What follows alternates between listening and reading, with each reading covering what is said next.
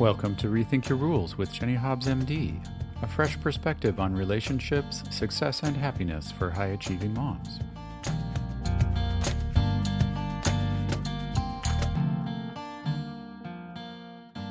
Hey there, it's Jenny, and welcome back to Rethink Your Rules. This week, we are going to be picking up where we left off last week, talking some more about the concept that perhaps everyone is doing the best they know how.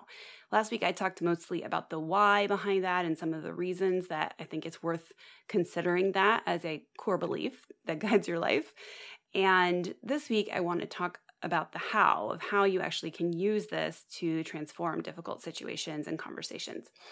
But before we get to that, I do want to share my heck yes and hard pass for this week. So, the hard pass I decided to take this week was on packing our vacation schedule full of sightseeing activities. We were just in San Diego with our family and we had a list of so many things that the kids would have enjoyed doing there. You know, they have the zoo, they have the uh, safari park, they have SeaWorld, obviously there's beaches, there's just, um, you know, so many things there. Plus, we also had already decided to do a couple of days at Legoland. And was possible for us to do sort of like one big activity every single day, the way that our schedule worked out. But I also knew that it would be pretty busy and exhausting. And honestly, we all felt like we kind of wanted plenty of time to relax on the beach and read and be lazy and sleep in. And so I took a hard pass on, you know, that that FOMO or that sense of like we need to do and see all the things while we're here. And I was really glad that I did. I, you know, someday maybe we'll go back and see more of the things that we missed, but it felt like a really good balance of relaxing time and activity time for most of us. My son still felt like it was too much activity, not enough relaxing, but that's typical. Um, but so I just want to encourage those of you. I mean, I know the summer's wrapping up and many of you have been traveling a lot, but I think sometimes we think that we, if we're going to a place, we have to do and see and make the most of every single thing that's there. And, you know, sometimes we just need to take a hard pass on that and realize we'll never see it all. And the memories and the time together and taking care of ourselves and feeling rested when we come back is also really important. So that was my hard pass for the week. My heck yes this week is another great Instagram parenting guru to follow. His name is Mr. Chazz at M R C H A Z Z on Instagram. I will put his info in the show notes. But he has some great reels just giving uh, people such perspective about the anxiety about going back to school and anxiety over your parenting and emotionally coaching your kids. And I've really loved his perspectives. As I said before on here, I really think for parents, these quick, hit uh, reels, short form videos that are on Instagram are such a great way to get a little bit of parenting insight without spending a lot of time having to sit down and read an entire book. And then if you find someone you like, like Mr. Chazz or I've talked about Dr. Becky before, you can seek out their podcasts, their newsletters, their books for more. But I know we're all busy, so I just love these quick, insightful uh, reels that he's been putting out. Okay, so with that, let's move on to our topic. So, last week I talked about the reasons why you may want to be open to the idea that everyone is doing the best they know how. So, assuming that you're kind of with me on board with that, you may be thinking, well, sure, that makes a lot of sense. But then, you know, what about this person that really drives me crazy? Or what about this person who's really doing this wrong? Or this, or I believe that. And then I went to work and then, you know, someone did something really stupid. And then I, you know, was still frustrated with them. Like, what's going on? So, I'm going to talk this week about some of the practical sort of how to use this and how to uh, actually begin to believe this new concept, right? So, the first thing that you want to do is begin to notice the emotions that are happening for you and the thoughts that are happening for you when someone's frustrating you, okay? So, I talked a bit about this back in, I think it was episode eight called Smoke Detector. We talked about the three Ds that I use with my clients. And the first one of those is to detect what's going on for you. So, detect your emotion. Many of us, high achieving women, busy women, are not good at this. We're just not good at talking about our emotions, giving them much time. We sort of just like think they're kind of in the way, we should ignore them, you know, etc. But I just want you to start to detect that feeling in your body. Okay, look, this is my anger. oh, look at that. I'm feeling pretty judgmental of this person. I'm feeling pretty annoyed with this person. I'm feeling self righteous right now. Like I, you know, I'm feeling defensive, you know, and insecure. Maybe I'm feeling disappointed because I expected something. So, the first thing you want to do is detect and notice those emotions in the moment, okay? Um, because when you don't do that, those emotions tend to control a lot of your behavior and you react to them and it doesn't allow you when you're in that emotional headspace it doesn't allow you to kind of think these calm rational thoughts like of course they're doing the best they can. Of course they're not a terrible person right? Like that headspace that calm logical space is really hard to get to when you're emotionally involved right? And so the first step to doing that is just to name for yourself what's going on with the emotion. And i've talked about this before name it to tame it right? And we see this with kids little kids who don't have the language for their emotions when you simply say to them oh like you seem very angry or you seem jealous or that's jealousy you can see them visibly soften and relax because like now they have a word for the thing the nameless emotion and vibration in their body you can do that for yourself and this has come up for me quite often I did not realize sometimes like there was an anger under there because I was afraid to admit to myself or to other people that something made me angry. It was I felt like I shouldn't be angry. I should be this calm, like happy, passive person all the time. And the crazy part is when you go through this step of naming an emotion to yourself and noticing it um, and confronting it, I guess, for lack of a better word, you actually act less angry, less anxious, less rude. Okay. Because often those, those actions you're taking where you're like yelling at someone or arguing or defending yourself or whatever, those are actually you kind of resisting the emotion, and trying to avoid it or trying to get rid of it, um, or or pretend it's not there. Um, but actually, when we sort of calmly say to ourselves, "Okay, like this is making me angry right now," actually, ironically, we tend to act less angrily. okay, so that's the first step. Is I want you to look at these situations where there's maybe someone that you work with or someone in your family who tends to you're kind of stuck with them like you, are going to be interacting with them for a long time but when you're around them you get frustrated okay or angry or whatever. Like think of that person and start to notice the emotions that you have okay? That's the first step. That's the detecting step step. Um, some of the emotions i already listed for you. The other thing you can detect is how you're acting around them. So you may notice that you're um, kind of complaining to other people about them or avoiding them or looking for things that they're doing wrong or um, judging them yelling at them acting self-righteous you know maybe you're writing them up a lot or complaining to your manager about them or whatever the case may be um, maybe it's your family members you're bickering with them or you're kind of like nitpicking what they're doing a lot um, so you might just notice those actions and i know for me sometimes i'm like gosh you know like after the fact i'm like gosh i was like just really complaining a lot to everyone about that person and i didn't really enjoy how my day was like focused on complaining and being frustrated with them. Um, and so noticing that for yourself when you know, I'll, I'll joke to myself like, "Oh, Jenny, that was not a good look." Like that's not really how I want to be showing up. So be honest with yourself and detect it. Um, so that's the first step, the detecting step.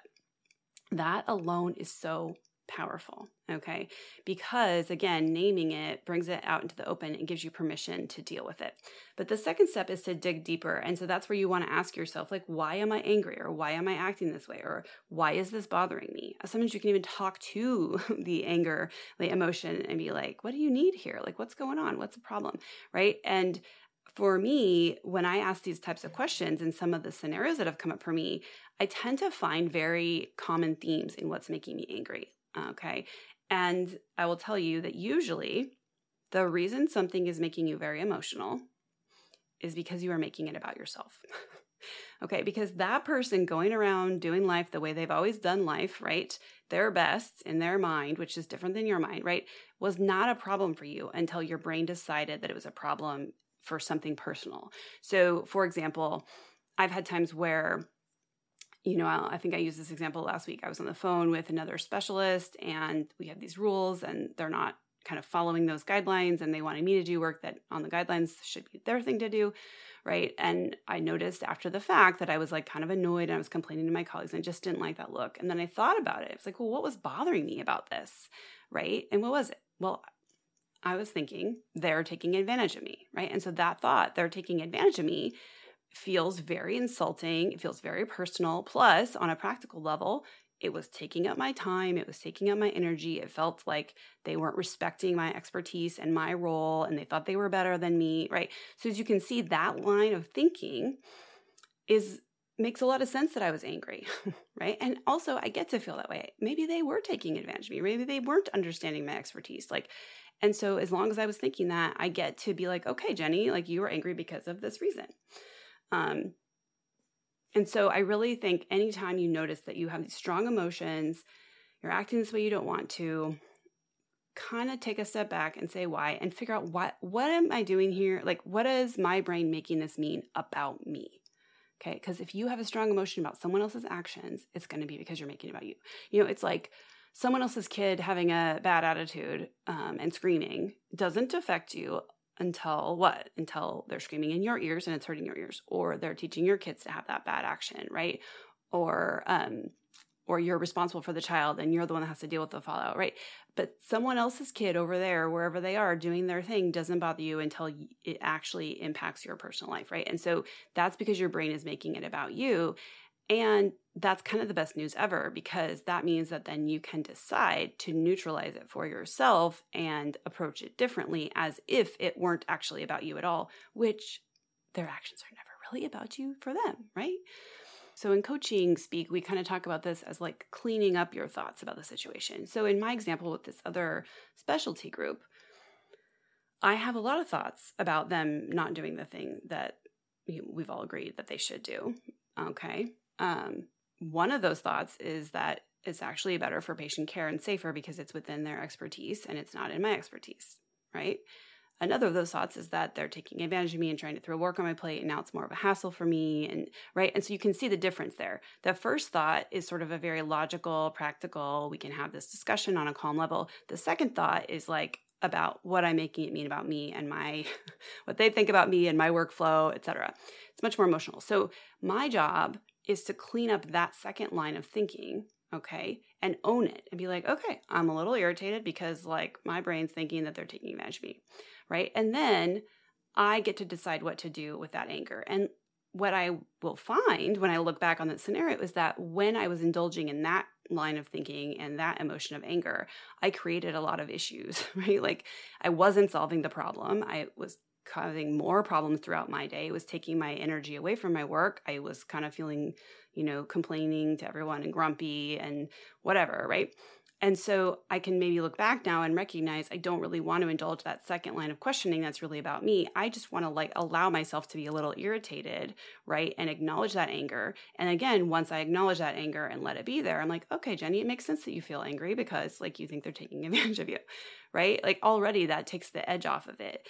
And then I can be like, well, do I want to continue to go down that line? Like, that's the deciding step. So we detected the emotion, we dug deeper and saw what we were making it mean about ourselves. And now the deciding step is like, do I want to keep you you know heading down that path or do i want to just sort of put that aside for a minute because we don't even know for sure that they're actually taking advantage of me maybe this is the best that they know how maybe they have other information i don't have right all the stuff i talked about last week and then you get to okay i'm angry because i'm thinking that they are taking advantage of me. And then you can add on, but it's possible they're doing the best they know how.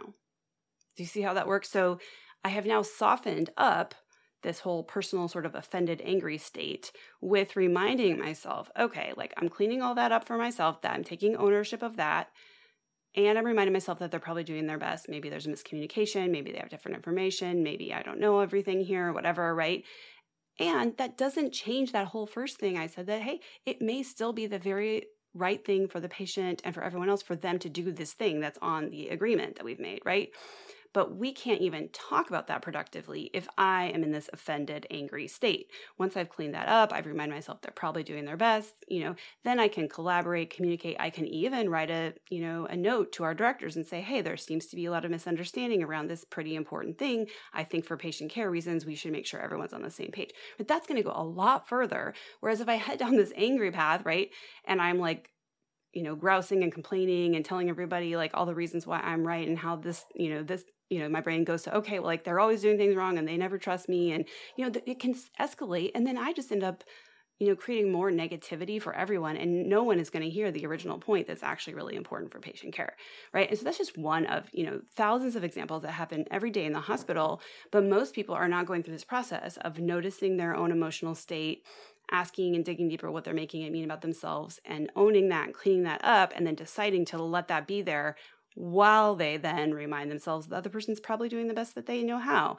And, you know, how can we move forward productively? Most people are just reacting in the moment and acting defensively, and they're just both both people are kind of going into their own silos and defending their point of view and not able to get past that because they're so clouded by all these you know emotions So that is where this can be so powerful. And you may be thinking, okay, that's all great and well and good, but that sounds like a lot to do in the moment when I'm working, right? Um, and I know my clients get so frustrated because they're like, yeah, but like in the moment, I, you know, I may know all this, but in the moment, I'm still like frustrated. And that's totally normal. Emotions are incredibly powerful. And as I said, most of us are in a habit of ignoring them and not acknowledging or coping with them in any sort of healthy way. Um, and we're scared that if we do, it's going to take all this time, it's going to make us look emotional. And I want to reassure you that the more that I acknowledge my emotions and own them and all this stuff, I actually act much calmer to everyone around me. Like, trust me, it does work. But I also want to point out that the process of changing and believing something like this isn't overnight. So it's not like you're you convince yourself that everyone's doing the best they know how and you're going to always remember all the time at work and with your family members and all the things, right? It's just not how life works. What actually happens is you begin to notice it after it happens, right? So you have an interaction, it doesn't go well, and then you're at home and you're stewing about it, right? And then you realize you go back with a coach or with your own self coaching, you say, okay, what happened there? Like, why did I do what I did? You know, openly loving yourself, being open to recognizing where you were just being human and emotional or whatever the case may be. But after the fact, right? So after the fact, you recognize what happened, you unpack it, you find those thoughts that you had under there, right? Just like I did. I, oh my gosh, like whether it's with my husband or my kid or you know, someone at work, I tend to always come back to this like they're taking advantage of me, right? And now you find that core thought that's often there. And once you've named that to yourself, now the next time that something happens, you're going to notice it sooner. So it may not be after the fact, but you might be in the conversation with the person and you'll notice your brain being like, they're taking advantage of you, blah, blah, blah. Right. And you're like, oh, wait, wait, wait. Like your brain will be like, oh, wait, we, we thought about this. And you might catch it partway through the conversation that time, right? Before it gets down down all the way to after the fact when you're feeling frustrated, right? So that's how it works. It's like after the fact, you unpack it, you notice the emotion, you notice the reason for the emotion, you think about, you know, how you might want to handle it differently, and you remember those core thoughts that you tend to have that get you into trouble, right? And then the next time you notice it a bit more quickly, maybe you are able to stop it halfway through the conversation and then eventually you may even get to the point where you can head it off before it even happens right? And so don't get frustrated if you're thinking like well fine that's all well and good but i get frustrated in the moment. Anyway that is totally normal. That is being human. It never goes away. And you know you'll think you have this all figured out like and then someone will just you'll you know they'll tap on something else that's a sensitive spot and you'll have another area of growth to learn. That's the amazing part of being human is there's always more ways you can learn and grow and evolve uh, which is amazing. The other piece of this i wanted to talk about is that once you have done the process of detecting the emotion digging deeper finding the thought that you're having that's making it about you right? One of the things you can do when you're deciding how you want to handle it is you can say okay how can i tweak this belief or add on a new belief to soften it. And I gave one example of this earlier, right? So when I'm thinking they're taking advantage of me, I can keep that thought. I don't have to convince myself they're not, right? I can just say, and I also believe they're doing the best they know how, right? And so you can soften it just with that. And the next time that you notice yourself in that thought process, right, it's like a red flag. You're like, oh, there I am thinking that. And I also thought this through and I know they're probably doing their best, right? And so you can hold both of those thoughts there, but just adding on the second more helpful one will immediately soften your emotions. Um, and so, another example of this that I just wanted to give real quickly here before I uh, wrap up is this idea came up a lot for me with COVID. During the time of COVID, you know, as a physician, I had all these sort of facts and logic and information. It felt very personal to my family, um, my family's safety before we had vaccines and all these things that people should not be traveling very much and they should be wearing masks and all, all the caution, right? And I had friends and family who, uh, you know, as you many of you've probably experienced during COVID, saw things quite differently. And so for a long time i literally I, I, felt frustrated and isolated and angry and disconnected from almost everyone in my life uh, not just because of covid. There were many other things. I talked about this back in my first reboot episode of rethink your rules. You can go back and listen to the whole story. But but one of the things that i discovered was I had a lot of should thoughts about all of my friends and family, right? And so when I was thinking they should, they should care about this, or they don't care about me and my family's safety, or they're just being selfish, or they should know all the data like I do, or they should listen to everything I say and believe me because like I'm their smart friend or their doctor friend or whatever, right? Like as long as I was thinking all of those should thoughts, right? I was getting this very like um sort of disconnected, angry, hurt state, right? I couldn't interact successfully or happily with any of those people. And it got to the point that you know, I didn't like the result of that, right? Because I wanted to have friends and human connection and I I didn't want to feel isolated and frustrated with people all of the time. And so I also had a really hard time convincing myself that it wasn't, you know, selfish of these people to do the things that they were doing, right? And that how could they hear me say words and then say they agreed with them and then do the exact opposite? Like that was just my brain was like, no, they are selfish. They are this way, right? And so what I ended up having to do was to say, okay, this drives me crazy, right? Whatever my my friend or family member was doing, um, this drives me crazy. This makes me feel like they don't care about me, whatever it is, right? And I know people aren't rational, right? And this is something that I've alluded to a few times, but we know that people don't always act out of logic and facts, but they often act out of emotions. And their own they put their own spin on things as we talked about last week from their own life experiences. And so my friends and family on some level like are do first of all they're doing the best they know how as we've been talking about and some of their decisions are not going to be purely rational as and let's be honest now there are mine right on some level some of my decisions aren't purely rational although we always want to think our own decisions are the most rational that's just human nature um, but i truly believe that and i believe the science supports that and so i was able to slowly but surely get my brain a little less attached to you know these people don't care about me. These people that are supposed to be my friends and family don't really love me. They don't think I know what I'm talking about. This is so insulting. They're putting my family at risk. You know, this is, you know, this drives me crazy. All that. I started noticing those thoughts coming up, and then I would be able to tack on, and maybe all that's true, right? My brain was very attached to that belief system. Maybe all that's totally true. And you know what else is always also true, Jenny? People aren't always rational, right? people are doing the best they know how and it always doesn't, doesn't, always make sense and so i really think if you can take a minute to notice a frustrating relationship in your life and you can notice the emotion that's happening notice the actions you're taking that aren't working for you back it up and say dig deeper. Okay what am i making this mean about me? Why is this a problem for me? And get really honest with yourself. I'm sure you will find that you are making it personal. It's just the way the world works right? And um, once you notice that, give yourself permission to be a human who who's frustrated by things that you take personally. That's okay. And then decide if you want to only head down that path, right? Like which is going to involve being separated from them, being frustrated with them, maybe, you know, all these bad outcomes we've talked about before from being in that negative space. Or do you want to like notice that emotion, name it to yourself, and then remind yourself they're doing the best they know how. They're not always going to be rational, right? And just see if you can notice that after the fact and then maybe notice that during a tough interaction and then even maybe start to do that before an interaction uh, so that you can kind of be prepared and ready to head off the uncomfortable conversations.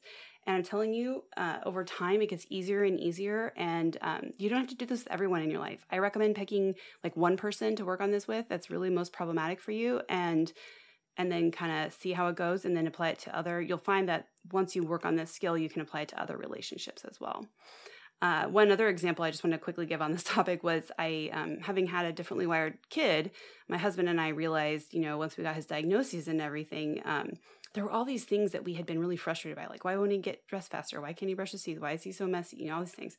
He's you know and we were like it's just thinking like okay he's a six year old he should be able to do this by now. As soon as we got his diagnosis my husband we, we were like oh well he can't do it because he's you know his executive function in all these areas is delayed right? And immediately all those behaviors that we were so frustrated by before like he should be able to do this and he's not suddenly it was like oh well of course he can't do it. He's doing the best he can and the best he can is not at the same age as other people who are the same age right? Other kids are at the same age level. And so immediately our whole emotional state around his behavior changed right? We were much more accepting and loving because we're like oh this is the best he can do rather than he should be at this level for this age, right? And my husband actually said to me after we got his diagnosis, you know, we could have maybe just made the decision to think this way about it without the diagnosis.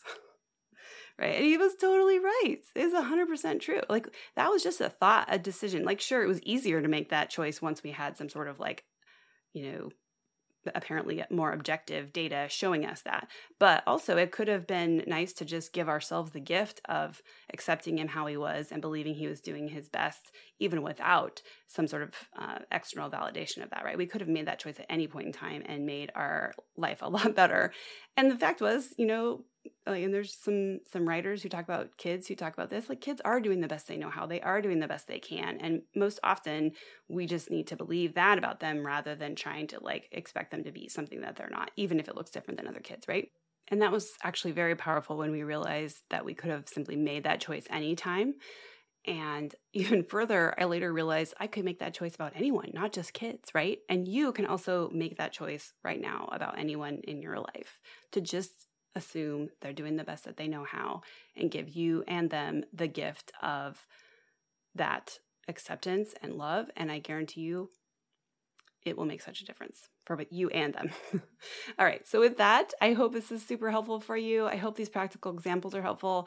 Please let me know. So, I need to hear from you to know if this is useful so I can bring more content that's similar. If you have questions, examples, I would love to be able to cover those on a future episode. So, you can send me an email or message me on social media. I'm always here to set up a free consult call if you want to see how you can apply this to your life. And as always, if you are finding this helpful, just take literally five seconds to give us a five star review so we can make sure this gets out to more women just like you. And I will see you next time.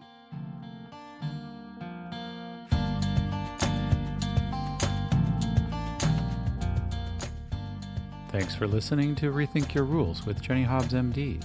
Would you like to learn more about how to apply this to your own life through personalized coaching with Jenny? Visit us on the web at jennyhobbsmd.com to schedule a free consultation. If you found value in what you heard today, please consider subscribing to the podcast and giving us a five star rating so we can reach even more women like you.